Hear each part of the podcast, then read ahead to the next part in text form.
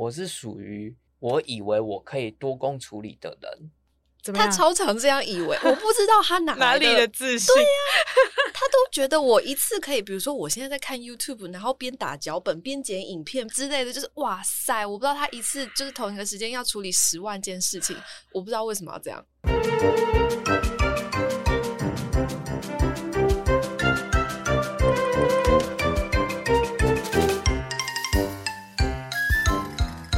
嗨，大家好，我是天妇罗，我是萝卜泥，我是可乐饼，欢迎收听今天的炸虾集团。本集私心推荐：二零零九年，就是十三年前的时候，熊超人出现在各个文具店。熊超人是插画家包大山笔下的角色。它是一只鼻子大大、手长脚长的绿色的熊。那个时候学生时期会用到的各种文具，像是铅笔盒、卡片、贴纸、笔记本，全部都买熊超人的。那现在二零二二年，熊超人也在台北诚品南西店开了第一次的期间限定实体店。现场除了有许多第一次制作的商品，也有画作的展出。时间到八月二十一号礼拜天，大家有去台北捷运中山站的话，可以去成品四楼走走逛逛哦。现在的时间是八月九号晚上的七点十二分。我们这一次要讲的主题就是拖延症。为什么这次要讲拖延症？因为我在网上看到一些就是关于拖延症的说明说法，然后跟一些解决方案，然后所以我想要提出来。来跟大家讨论讨论哦。那讲到这个，就可以延伸回为什么我们叫炸虾集团？为什么？是因为当初其实我们弄这个 podcast 是想要 有提出一些呃，可能对身体好啊，或者是呃对个人成长有帮助的一些小卖药电台，然后来彼此去实践这个东西，然后看看是不是可以成功的。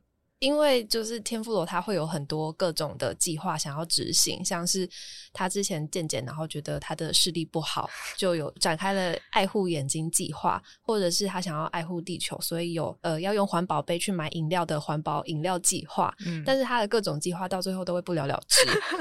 然后他本身就是一个有拖延症的人。还有一点三分钟热度，一分钟吧，一分钟。举例来说，就像我们当初说脚踏车计划，对你的脚踏车计划，殊不知你就是到只是过了一个捷运站就就就结束了。好啦，我今年应该还会再骑一次。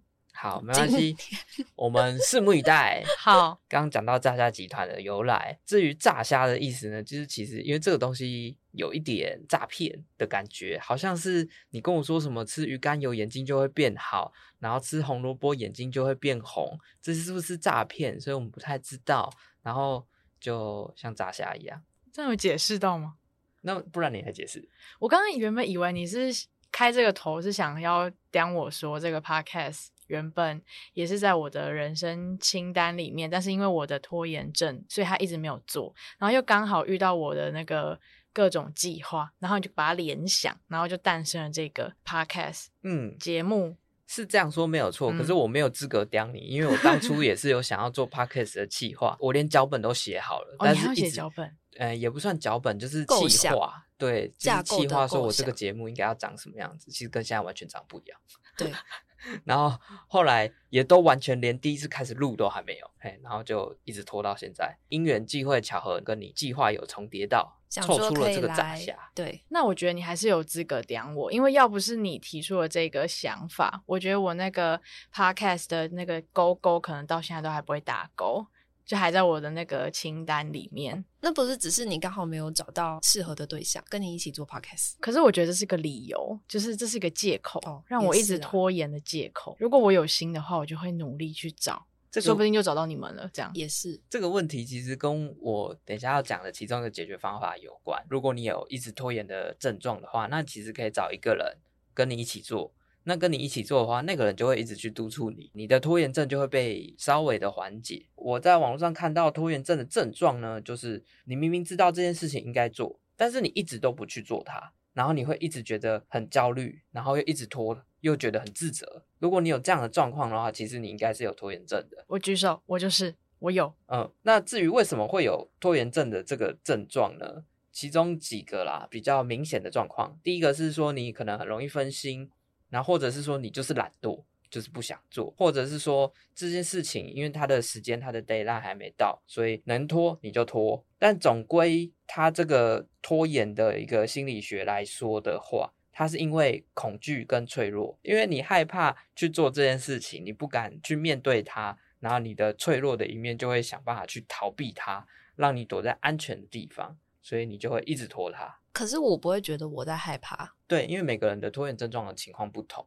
那就以害怕来说好了，以我自己来讲，像我有一个很严重的拖延症的情况是，我其实有想要去考一个证照，但是我一直在拖，一直没有去好好把这件事情给做完。我甚至就是连就是每天要看几题题目啊什么的，然后我都已经写好了，然后也前前期也都。我要插话。就是他考这个证照的考试，嗯，还有那个题库，你可以看，你有线上测验，你也可以去做。但是他考试的费用就是也蛮高的。他第一次考试的时候，我就逼他考，因为我觉得考试这个东西你不会有准备好的一天，你就设下一个期限，你就是给我去考。那考了过了就好啊，没过的话你就知道你哪里还不够啊，就再准备。但是我觉得他需要有一个期限在，所以我就叫他去考试，然后就报了第一次就没过，所以他就开始跟我说。因为他要有好的规划，他觉得考试这个东西要规划好。假设他有三百题，我一天读十题，我三十天就读完了，是不是很合理？我就可以去考试了。对，还跟我说好，就是我每天要几题读几题读几题，然后这样这样这样这样读个几天之后，我就可以全心全意的准备好去考试，也不会浪费这笔这么贵的考试的费用。我要来解释一下，因为这个考试其实它不难。它难的是，就是说你要把这些题库通背下来，因为它是全英文的，所以你可能有一些会看不太懂它的说法，或是它的用语，然后你要去理解它，因为它是有题库的嘛，所以你把题库完全背下来，其实你一定就是势在必得，就跟考驾照一样。嗯，可是呢，我就还没看完，我觉得我我没有办法，就是随机抽题，我可以考到八十分以上的那种状态，所以我觉得我还没有准备好，我不能去考。然后卢波尼就说不行，应该要去考。然后就压了一个时间，然后就去啊，就去考了之后，就是因为其实我还没有办法到那种随机抽题八十分的这个状况的话，我就是考不过。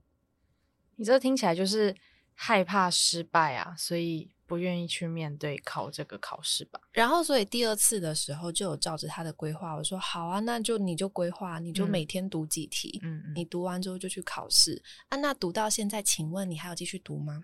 报告没有，那就是啦。我我要再解释一下这个心境的变化。前面的前面不愿意去考的原因，是因为我还没有准备好。那这个就是拖延症第一个症状，就是我觉得我还不够完美，所以我还要继续拖。对。那第二个情况就是我已经去规划好我的行程表，我就一天念十题。可是呢，行程总是会有变化，这事情就会一直被拖。然后被拖了之后，我就发现，哎，我前面念的那十题好像忘了。所以我就觉得好像这个计划不可行，然后就会开始担心这件事情就被我无限的拖延，而且它就会累积。就是我今天这十题新的十题没读完，然后我觉得我最一开始读的十题已经忘记了，所以我变成我二十题我都看不懂了。对，所以这样的情况之下，越滚越大，属于逃避型，后来就放弃了。所以你从一开始的害怕失败转变成逃避型。其实这这东西追根究底，其实有一个原因，就是其实我不是一个会考试的人。你叫我做这件事情，我是 OK 的。但是如果把它今天把它变成是考试，我就会出现一个障碍，然后我我的认定就会觉得自己是不会考试的人，所以我就是会害怕它。我觉得说自己不会考试的人就是一个借口，他就是一个借口而已，因为这又不是。就是又不是像今天你的发票要中奖，它是你的幸运程度，这不是你能控制的。但是考试是一个你能控制的东西，所以它就是一个借口。好，我觉得我们今天有点偏题了，我们可以先不用探讨为什么我还没有去考这个证照的这个问题，这不是很重要。好，网络上看了这些拖延症的一些影片，其中他就有讲到拖延症的分类，第一个就是抗拒型拖延者。他就是说，我叫你去做，你就不会去做。但是如果我没有叫你，你可能会去做的那种，就有点像是妈妈叫你去倒垃圾，叛逆型。没错，这就是抗拒型拖延者。然后第二个呢，就是完美主义拖延者。我觉得这件事情我要做就要做到最好，我不可以就是半吊子的去做。我如果没有准备好，我就不会去开始这件事。那第三种呢，是逃避成功型拖延者，他是属于说会害怕这件事情成功之后的改变。比如说，我今天想要去面试一家新的公司，可是我很害怕。我去面试成功之后，我必须要去新的公司环境、新的社群的人们，那我就是会害怕，所以我就一直逃避去面试这样子。那第四种呢，是人际关系型拖延者，这种的话，他是不是害怕自己一个人去完成？他是一定要拖一个人一起下水，如果没有人跟他一起去做，他就完全不会去做他，他就希望有一个人在旁边。那最后一种就是害怕亲密型拖延者，他是害怕说，如果我做了这件事情的话，我会公开了我的想法，会让别人知道我心中在想什么的话，呃，这是他的担忧啦，或者是说他会担心他讲出了些什么话，给人家一些承诺，他必须要负责，所以他会害怕去做这些事情。那至于这几种分类，你要怎么知道你是哪一类？如果你不清楚的话，你可以写下说你最近拖延的三个事情。那我自己来说好了。我第一个呢，就是刚被呛的那个，我要考证照，嘿，拖到现在还没有去考，然后这件事情已经被我拖拖拖到放到待办事项的最后一行了。第二个呢，就是我公司的有一个文件，它其实应该要定期去补充它的说明什么之类的，但是因为它期限都还没到，然后我就会一直拖，然后他写那个又很麻烦。然后第三个呢，是我有个朋友有想要请我帮他剪片，他其实是要帮我接案子的。但是要帮我接案子的前提的话，会变需要我一个给他一个 demo 片，就是他知道我剪片的风格是什么，他才可以去帮我去推广啊。这个呢，拍完了，我还没剪，我也是一直欠。很痛苦哎、欸，我懂拖延的痛苦。好，下一位。好，我们现在是要问诊我的拖延症的三件事情。第一个就是开头我们解释为什么会有炸虾集团这个 podcast，就 podcast 这个项目也是我自己拖延症的其中一项。然后再来是说。如果有收听我们第一集的听众，就会知道我们那时候就有浅谈了一下拖延症状。那本人在下，我就是非常非常拖延极致的代表。然后其中一项就是 IG 的发文，嗯、我就一直拖，一直拖，一直拖，一直拖，然后也是拖了累计大概一年多，快两年，两年两年两年半的长度的一个，到现在还在发什么二零二零的文。对，我还没有跨年，还没有到现代，对，大概就是这样。啊，第三件事，我想一下，第三件啊，我的手机，你一直想要买新的手机，对，我一直想要买新的手机，然后也是拖到现在还没有买。还有一项就是我买了一堆书，因为我很喜欢买书，然后重点是我也觉得这些书很值得看，然后我就想说，有一天我一定要好好的坐在位置上把它看完。这个其实我也有。我我也是买了一堆书，然后就是想说，哎，我可以多学一些技能，然后多看一些知识，然后那些书就会摆在那里，然后就是我我甚至就已经规划好，就是想说我要定期去学，像去上课一样，我会有几月几号要去上课，然后这段时间要去学这本书的第几章节，嘿，然后也是一拖，就是帮自己排课程这样子，对，我就一直翘课。那罗波尼呢？罗波尼应该不是什么拖延的代表，但是我还是有整理出来我最近拖的三件事啦。嗯、好，就是第一件就是我其实原本有规划说要画那个公司同事的贴图啦，就是一直拖到现在我还没画完，因为后面有有一些照片嘛，我真的是不知道要帮他们。下什么样的注解，所以他就一直被我放在那。再来就是之前的专案，就是有要我做一些我不想做的事情，他就会被我拖在那，因为我会不想做。因为他就是说，呃，主管希望我去打电话给各个不同的单位，这样。那他们这些单位有些可能是国内啊，有些是国外，所以可能要晚上九点、十点、十一点在那边打电话。因为我前面已经发信给他们联络了，还要再打电话去跟他们说话，觉得好像没必要，所以我就会一直拖，拖在那，摆在那。不理他。哦，是因为这件事情你觉得没有必要，而不是说你不想讲电话。应该有不想讲电话的，也也有不想讲电话，但是就也觉得没必要。哦，那也不会被你的老板追杀吗？你怎么还不去讲电话？所以我就会遇到这种我不想做的事情的时候，我就会开始摆一个死人脸。哇，你是老板哦，然后就会散发出一个我不想要做这件事情的气氛。哇！所以那个时候，他其实，在一开始的时候有就一直跟，就他会跟我说，没关系，这件事情你就按照你自己的节奏，那你就照着你的那个步骤去做这件事情。那我说好啊，那就不要打啊。然后你就照着你的节奏拖了。对啊，好啊。然后第三件事情就是今天早上就是有发现，那赖床也是一种拖延吧？算是，这是哦，是。欸、因为你就是拖延不想起床这件事，哦、而且拖延起床这件事情还包含了你拖延了一整天要做的事。哇，对啦，对，嗯、大概以上三件事情。我刚刚讲到的拖延症的这些类别，以我来说的话，我的主要应该是完美主义者拖延者，我会希望这件事情是完美的。天妇罗也是吧？嗯，就是要准备到。最完美那一刻才要去执行。对啊，因为你准备好再去做这件事情，就会水到渠成。然后我就有问题啦，那你什么时候才会准备好？我觉得这某部分也有一个是害怕失败的一个，因为你觉得你没准备好去做就会失败，就跟他考试一样。啊，可是你不做的话，你怎么知道你会成功还是失败？可是像我，我就知道我自己还没有准备好，我的状状态就是我还没有办法考到八十分以上，对啊，所以我不会去试，因为我知道一定会失败。对啊，那所以接下来问题就是，那你什么时候才会准备好？所以就要努力的去做这件事啊。所以就要继续拖延。到底？我除了主要的 完美主义者拖延症之外啊，我还有外加的有一点抗拒型拖延者，人际关系型。因为因为我我叫他做呢，对，他说我不要，我不要，我不要，这样就有人叫我做，我就会觉得不想做。虽然说考试这件事情我没有这种感觉，可是哦，他都会跟我说，就是因为你没有叫我做，他就没有做了。对，但这个前提会不太一样，就是这件事情是我我想要去做，然后我希望有个人来盯我，我就会把这件事情找个人一起完成。我跟你一起完成的情况之下，比如说我要剪音档，我说哎。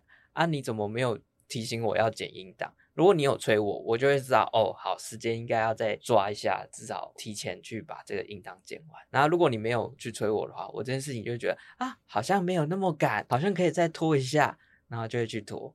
但是其实啊，就是通常这个时候我都会觉得啊，关我屁事哦，就是我我没有义务要提醒你。对，这件事情没有义务是真的没有错。所以我才需要找一个人一起做这件事情，会让你觉得说这件事情跟你有关。如果我拖了，会影响到你，然后你就会提醒我。哎、欸，这好聪明哦！这招我要学起来。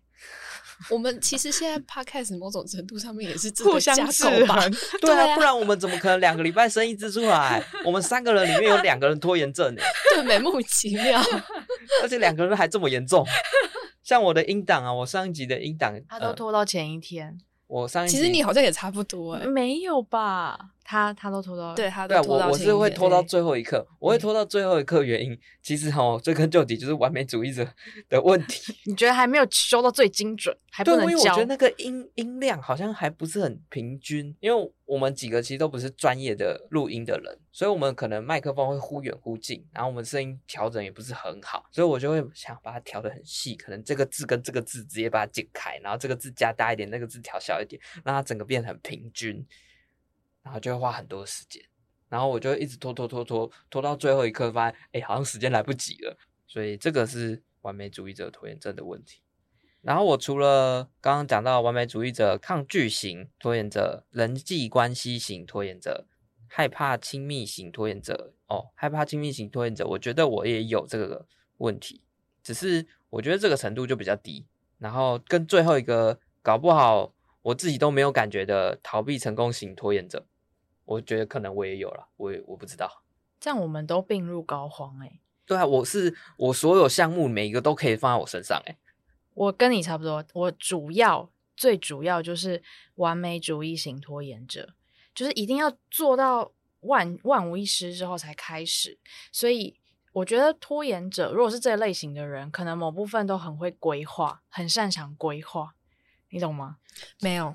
就是画画、哦、大饼都画的很开心，对对，画完画完就没了，就没了，对，就没有执行力啊，有有计划性没执行力，就是一直逃避。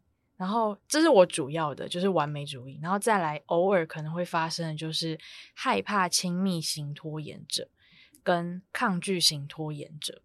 抗拒型拖延者的话，就是要看是什么样的事情，看情况嘛，对不对？如果这个事情是我不想做的。就跟你刚刚打电话那个一样，然后你又要我联系什么的，我就会很抗拒，然后我就不想做，不想面对。但其实他的抗拒型拖延者定义上有一点不太一样，他是属于那种，就是你本来就要去洗碗了，你这已经起身走过去要洗碗，反骨类的吗？对对对，啊，我以为是大家都会这样。呃，对，但是他的拖延症的情况是这种，哦，不是我刚刚讲的那种，嗯，有一点不太一样，哦、可是我觉得也可以套用在这个状态。嗯，那害怕亲密性，就如果我要做这件事情，然后某部分也是害怕失败，如果我说出来最后没有做成功，嗯，或者是我因为。呃，后面三分钟热度，所以没有继续做下去。可是这件事情我讲出来了，我就必须要把它完成，然后我还要担负其他人的看法跟想法，我就觉得，那我不要说，像，是你的骑脚踏车的计划吗？一讲出来之后，大家就一直说啊，啊，你怎么都不去做？对，然后我就想说，因为我有些事情就会等我可能 run 一阵子，我确定我真的有在做，我才会公开我在做这件事情哦，这样子。就像我们 podcast，你一开始没有想要跟朋友们讲这样子，对，因为我觉得某部分他做的还不够好，对，我觉得应该要很完美、很完美的时候，或者是我们要上轨道了。你说的那个完美，该不会就是我们已经上排行榜这样子？不是不是类的吧？我说完美，发现我在第一名 哦，第一名呢？你妈就是有一天在听 podcast，发现哎，这个是天赋、哦、我女儿的声音啊。就是我觉得要累积一定的量，因为我想说，我们一开始才录一集两集，你知道怎么跟人家宣传这样？我觉得我在这个方面真的是完全不一样，无感是不是？因为我觉得是我要说出来，嗯，我才有执行力。我今天跟你说我要骑脚踏车，哦，你可能下次就会问我，哎，欸，你脚踏车骑的怎么样？然后，他就分享，害怕被他就会督促我去做这件事情。嗯，就是你要说出来之后，你才可以真的去做好这件事情。你不说的话，就很容易胎死腹中，因为不会有人去问你。你自己忘记，别人也不知道。对对，然后或者是你自己就放弃了啊，反正也没有人知道，然后就不了了之。那这样状况其实跟我找一个人下水有点类似。对，就是要让大家知道，提醒你，对，你的事情才会做好。那萝卜，你有什么类别是？我唯一写的一个就是抗拒型拖延者，就真的是人家叫你不，不要打电话。对，好的，真的是很优秀，好好哦。接着我要来讲解决方案。我查到了一些解决方案呢，最常见的就是我把大目标切分成小目标。比如说，我今天想要我要考三百八十题的考试，所以我把它切成十题、十题、十题来。对，这个就是一个解决方案。你只要完成了一个小的，就你一天读了这十题，然后你今天这个任务就完成了，对，是不是很棒？对，然后我觉得这种对我来说啦，就是学生时期读书的时候也会这样啊，就是你期中要考试，然后要考某个科目，你可能每天都会排好你的读书计划，嗯，你只要一天没读，它就会累积到第二天，然后你第二天要读的东西就会变多，然后累积到后来就会越来越多，就不会去读，然后就会爆炸。这件事情，这个方案是好的开始。但它不容易，它需要适时的调整。哦，对，它会不容易持续的完成它，中间会有一些意外。对啊，所以它就会需要适时的调整，你才可以好好的把这个计划做完。但是你只要没调整的话，你就会爆炸。所以说，那像我这个状况，假设我今天读了十五天，中间有五天漏掉，所以我第十六天的时候会需要多读六十题。你可以把它分散啊，我就可以再把它打散，对啊，往后拖延六十天。啊、哦，不是六十天，往后拖延六天，这是一个解决方案啊。那我想学生时代很多人都这样用，它应该是真的是不错的方案，只是它需要适时的去调整它。那第二个呢是阶段性奖励，阶段性奖励呢有点像是减肥，我今天减肥的目标可能是一公斤，很很小啦。我瘦了零点一公斤的时候，就可以吃一顿大餐。我今天有去跑步，我有消耗热量，我就可以多吃一点，就给自己一个小奖励。嗯，但是这个东西也很容易出现一个误区。我虽然给了自己奖励，可是其实这反而是不是好的奖励，而是过多的奖励。然后你之后会对于这个奖励无感，疲乏了吗？对，这个东西其实也是跟。前面一样，它需要是适度的调整。你不可以一开始就定说，好，我只要去运动，我就可以吃很多。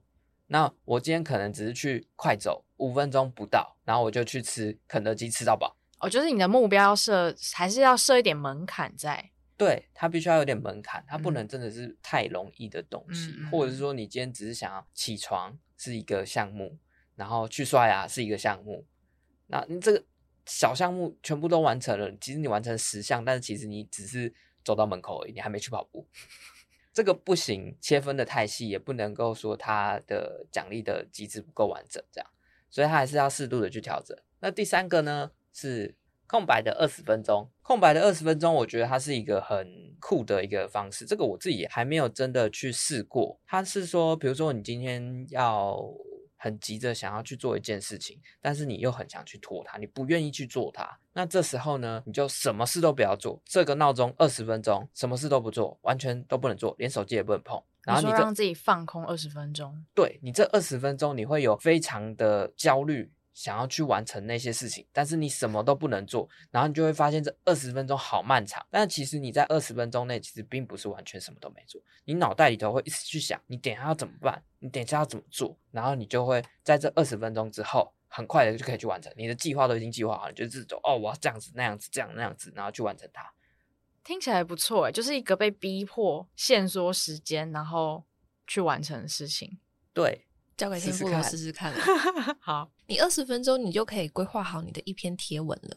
对啊，你可以再思考你当年做了什么事情，然后有拍了什么照片啊，可以写什么样的文案啊？对，你就是二十分钟，你醒来的第一件事情就已经开始打字了。对啊，我我后来遇到了困难，我 IG 拖延的困难就是我的手机问题。它一直出现 bug，它会坏掉。比如说我发我发了六张图片，我明明就选了六张完全不一样，发出去就是六张一样的，这种很奇怪的事情，然后就会限制我发文的一个动机。这件事情其实我也有类似的状况，我的剪片，我欠人家的剪片，就是我想要把这个片剪得很好。那我就会需要一个很好的环境，这个环境是适合剪片的，然后我可能素材也都在手边，我可以随手取得，这样我就可以很快速、很完美的去剪这支片。但是我可能状态就是我只有笔电啊，然后可能笔电就是只有一个荧幕啊，我想要两个荧幕可以有两个画面去比对啊，然后这时候我就开始准备这些东西。那在准备这些东西的事情呢，我就会一直拖，就是拖延症的心态，其实就是想要延后开始这件事情，想要好好的准备好。比如说啊，嗯、位置不对，对啊，喝杯水好了，上个厕所再开始。我先选一首歌再开始。不是不想做，就是我想要把它做更好。对，哦、嗯，问题是你都没有开始做，你要怎么做更好？所以我要先计划啊。对啊，你还是没有开始啊？有啊，你没有开开始就没有做更好。我开始，我开始先计划，计划不是开始。好，那我要再讲下一个。好，下一个是三二一法则。这个很简单，我很支持这个。这是什么？这个就是你今天要做这件事情，嗯、你就把眼睛闭上，三二一，你就开始做。哈，完全没有任何的准备，你就是做做就对。我打电话基本上也是这个心态，可是我还是会有拖延的心态出现啊。万一我做错了怎么办？比如说像他讲的那个打电话，你可能会在前面就想说啊，我要跟他讲什么，我先蕊好稿。不用，他如果问了什么问题，我要从哪里找到答案？我可以马上回答他吗？这些都不用准备，想你就是眼睛闭上，三二一，拿出手机打给他，讲第一句话之后，你再去灵机应变去做这件事情。那而且你打完第一次之后，你就会知道你下一次要怎么讲。对，你有什么可以改进的，你有怎么样准备可以更好。嗯、就是你先去做，做了之后有问题做就对了，再解决。哦，先开始了再说。对对，好，万事起头难，做就对了。好，下一个，由内而外的自我肯定，这是什么？这个是一个自我认同，你要跟你自己说，你做得到，你可以，你要去做这件事情。啊、你不要跟你自己讲说，我考试都会考不好，所以我不要去考试。不会失败，是一定可以的。这好像某种程度上也是啊，就是你一直在那边想说你会失败，你哪里做不好啊？对，因为你前面都一直跟你自己说你做不到，所以你当然做不到。不到啊、那再下一个是八二法则，八二法则其实很简单啦，就是一整天你要做的事情，假设分成十等份，你真正会有心力完全。用心的去做的，其实只有两趴，全神贯注的时间只有那二十趴。那你不如把最重要的事情花在前面，先把它做完，后续的那八十趴的事情，你可以花比较少的心力去做它。简单来说，八二法则就是把你重要的事情提前先去做，剩下的就慢慢做，没关系。一天的二十趴其实也蛮长诶、欸，有四点八小时。就是、那你今天的四点八小时在干嘛？这个是一个概念。假设我今天上班嘛，一开始。我今天就有三个文件要处理，那我就今天在早上的时候就先去处理这三个。那这三个中间过程中可能会遇到一些问题，没有办法处理的。那我这些问题小问题再去延后下午再去处理。拖延哦。好的，这就是八二法则，就是把重要关键的东西在前面二十趴的时间完成它。然后最后一个解决方案是前一天就把隔天要做的事情列出来，你可以省去了思考要做什么的这件事情。这我很会列，我很会规划，但是你都没有去做，对不对？我就是属于呃，我会做，就是先挑一个比较好去解决的事情，就会赶快把它快速完成，然后就会打勾打勾，嗯、然后就会剩下比较困难，需要花一点时间去完成的事情，就会留到最后，然后就拜拜了。然后通常这些事情呢，也都是我很想很用心的完成它，然后我就想说，不行，我还不够准备的不够多，我还要再怎样怎样这样才能去做，然后这件事情就会一直拖，一直拖，一直拖。可是这个东西很重要，然后你知道那个心情就会很焦虑，嗯、就是怎么办？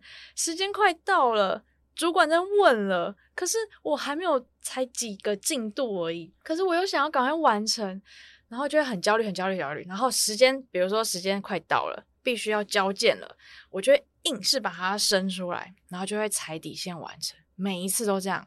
可是呢，你等你到下次的时候，就会想说，我上一次也是踩底线的时候完成，也是交出来啦，所以我这一次。一定也可以这样这样拖，可是那个心情就会一直陷在那个无限的循环，你知道有多焦虑？自虐哦，怎么办啦？都快救不出来，然后啊，然后那个成品可能到时候完成了，还不是百分之一百你想要的，可能它就差那么一些，然后你就会对自己很失望，然后你就会在陷入这个泥泞之中。所以说啊，从一开始的时候就不要想那么多，你就做就对了。这就是标准的拖延症后者的症状。啊，这个已经病入膏肓了，我该怎么办？那像这种情况，像呃，我刚刚提出的这些解决方案，它并不是说你选一个，它就可以把你的。这个症状给解决，他必须要这些解决方案去交错的去轮流的去运用，运用，它才可以能够真正的根治你的问题。比如说，像是你先列好了待办事项，但是你根本就不想做，然后你可能会先先挑简单的做，但是其实你应该要把重要的先做完。那重要的做先做完这件事情，你可能又不想做那些重要的事情，想说先做简单的嘛。那这时候你就可以用三二一法则，就是三二一做就对了。然后呢，这中间你做好不容易做完了一个项目之后，你可以给给自己一些奖励，然后或者是这个目标真的太大，你可以再把它切分成小目标，各式各样的方式，你必须要去活用它。好，我会记住。我在查这个拖延症的时候啊，还有查到一本书叫《拖延心理学》。嗯，我有买。我要我要我要分享一个拖延症的冷笑话，就是其实我是从那个哇塞心理学，我是宇哲老师的粉丝，然后他就分享了一个冷笑话，就是说有拖延症的人，他去逛了书店，他就看到拖延心理学这一类的书，他就想说太棒了，我要根治我的拖延症状，他就去买了这本书，然后。买回来就放在架上，然后 从来没有看。我就是我看了两章节，我就是这一类人。老师说的人就是你，就是我。他拖延心理学，他其实有提出他自己的解决方案，我这边就列出五项。第一个是把待办事项写出来，定一个大扫除时间完成它。它这个待办事项跟前面的那个前一天写出的待办事项有点不太一样，就是你平常就有在拖延的时候，但这件事情会被拖，表示它真的没有那么重要，但是你又想要做，所以你就把它先列下来，然后你自己要定一个日期，比如说每个月的十五号那一天就要去执行这件事情。你要把你的待办事项拿出来，一件一件把它完成。就算你没有完成它，至少你先去做了，这是第一个。第二个呢是安排娱乐时间，呃，安排娱乐时间这件事情其实很重要。你如果在拖延的时候，你会觉得说不行，我今天一整天就要把时间都拿来做这件事情，可是你又一直在拖，你会浪费更多的时间，然后你可能在划手机啊。看影片啊，应该是说，就是我要花一个小时来做这件事情的话，嗯，那我这一个小时做完，我就可以，比如说有三十分钟是来追我的剧。呃，这个是一个方案，但是其实这边的意思是说，你必须要把这件事情，追剧这件事情，你在享受的这件事情，好好的享受，而不是你边享受边思考着，我等下要去做这件事情，我还有这件事情没有完成，然后边追剧边觉得自己很罪恶。你这样在追剧的过程之中，你会觉得你自己好像没有获得追剧的快感。所以是要先规划好我的，比如说我今天就有六个小时，然后前面三个小时你要完成这些工作时间。然后后面三个小时是玩乐喘息休息的时间，然后后续再把最后的事项给完成，这样子之类的。哦，就是告诉自己的底线在哪里。对，你要有一个行程表的计划，就是这段时间就是休息，它就是好好的休息。嗯，你不要中午时间明明应该要休息，然后你还硬要去做那些杂事。嗯，但是其实你做那些杂事完全没有意义。嗯。所以说你们都不专心，有时候会像是出去玩的时候，还在想啊，我这暑假作业还没写完，或是啊，我这个工作还没有完成，他可能就只差后面那一部分，但是我还没有来得及完成，所以我出去的时候就会想这件事情。这件事情其实我可以来说明一下，我是属于我以为我可以多工处理的人。他超常这样以为，我不知道他哪 哪里的自信。对呀、啊，他都觉得我一次可以，比如说我现在在看 YouTube，然后边打脚本边剪影片之类的，就是哇塞，我不知道他一次就是同一个时间要处理十万件事情，我不知道为什么要这样，我真的不知道。我就会觉得说，我今天在写这个稿好了，然后我就可以听一下 Podcast。然后就边听边打，很很合理啦，是不是？但是其实我可能听一下了，又回来打，然后打一打之后，哎呀，好好笑，呃，认真听一下，然后再回来，嗯、就是会花很多的心力在切换。嗯，对，所以该休息的时候，该娱乐的时候，就好好的娱乐。那下一个项目就是下礼拜二提问法，这个呢，就是说我把这件事情我想要拖延它，那我就会提出一个疑问问自己，说如果我这件事情下礼拜二再做，会不会怎么样？不会耶，那就下次再打电话吧。嗯。那就先把它放着吧。不行，没有这个概念，就像是你要好好的知道这件事情到底能不能，它的时间，它能不能让你拖到下礼拜二？再下一个十五分钟的魔力，你要花十五分钟的时间去做你不想要做的事情。意思是说，我今天不想要发 IG 贴文，可是我又它在我的待办事项里头，嗯、那我就花十五分钟，我就十五分钟，我去做这件事情。我就算十五分钟没有做完也没有关系，我至少已经做到一个段落哦，开始做就对了。对，我先做了一些再说。嗯、对，总比你完全没有开始好。嗯，至少 deadline 前就是才不会那么赶。嗯、对，哦、你在 deadline 前你会发现，哎、欸，我前面十五分钟做的这个好棒哦。嗯，然后后续我可以再把、哦、就是画龙点睛把它修好就好了。对，你虽然一样可以去拖，但是你可以前面花十五分钟认真的去做，好而且。你可能真的花了这十五分钟去做之后，发现，哎，你花了三十分钟把它做完了，哇！一个头栽下去认真做之后，发现，哎，我把它做完了啊！这就是《拖延心理学》这本书提出的五项解决方案。那至于我个人呢，我拖延症已经困扰我这么多年了，所以其实我多多少少有想一些解决方案，然后这个朋友就可以陪我一起去做。这件事情，那甚至我可能在拖延的时候，他可以提醒我，你对，不要再拖了，对，就是可以当我的守门员。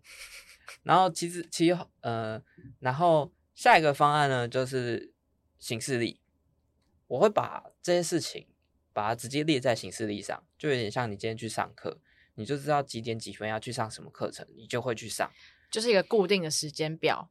对，提醒你这样，对，我就把这个行程排进去之后呢，我那个时间就要去做这件事情，然后到后来就开始视而不见。啊，万一你 反正你这是滚动式的，啊，你就想说啊，没关系啊，再延到下礼拜。哦。他提醒我哦，叫他闭嘴，没这件事了，延迟十分钟。糟糕，不要这样好吗？我我觉得这件事情这个计划是可行的。只是他会需要你去重视这个计划，嘿，所以这个药呢，你不吃病也不能根除的。然后再下一个项目呢，就是我觉得要好好的专心的做好一件事，没错，不可以分心的去做其他事情。比如说你可能就是在念书念念，然后哎，旁边桌子好像有点脏，然后开始整理。你开始整理桌子之后，你就开始整理床，整理床之后开始整理地板，整理你的柜子，然后越整理越多。然后整理到，哎，我怎么在外面的公园啦？太扯了吧！就是要逃避念书这件事情，所以才会开始打扫。对，那讲到专心做一件事情这件事啊，我有看，就是查到一个长篇大论，然后它的重点呢，就是在于说，因为我们现在科技的进步，大家手机不离身，随时随地就会好像想要碰一下手机、摸一下手机，然后没有办法好好专心做一件事情。但其实像我刚刚讲的，你在同时做两件事情的时候，你并不是真的同时做。你是你的专注力会在两项甚至三项、四项东西里头不断的去切换。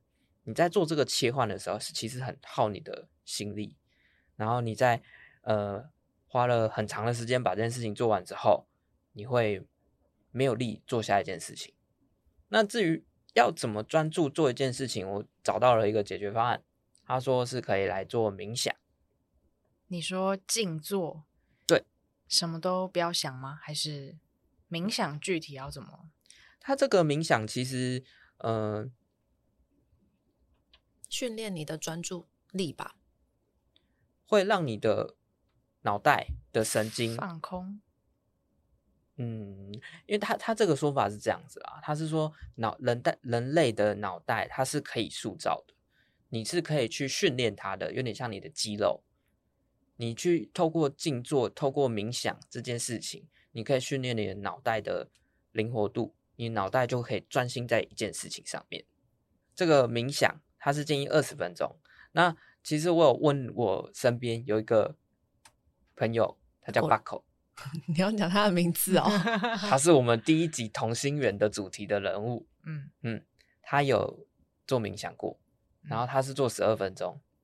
然后这个冥想呢，呃。建议是可以每天早上起床的时候去做冥想，为什么呢？因为通常你在晚上的时候再去做冥想，你很容易就睡着了。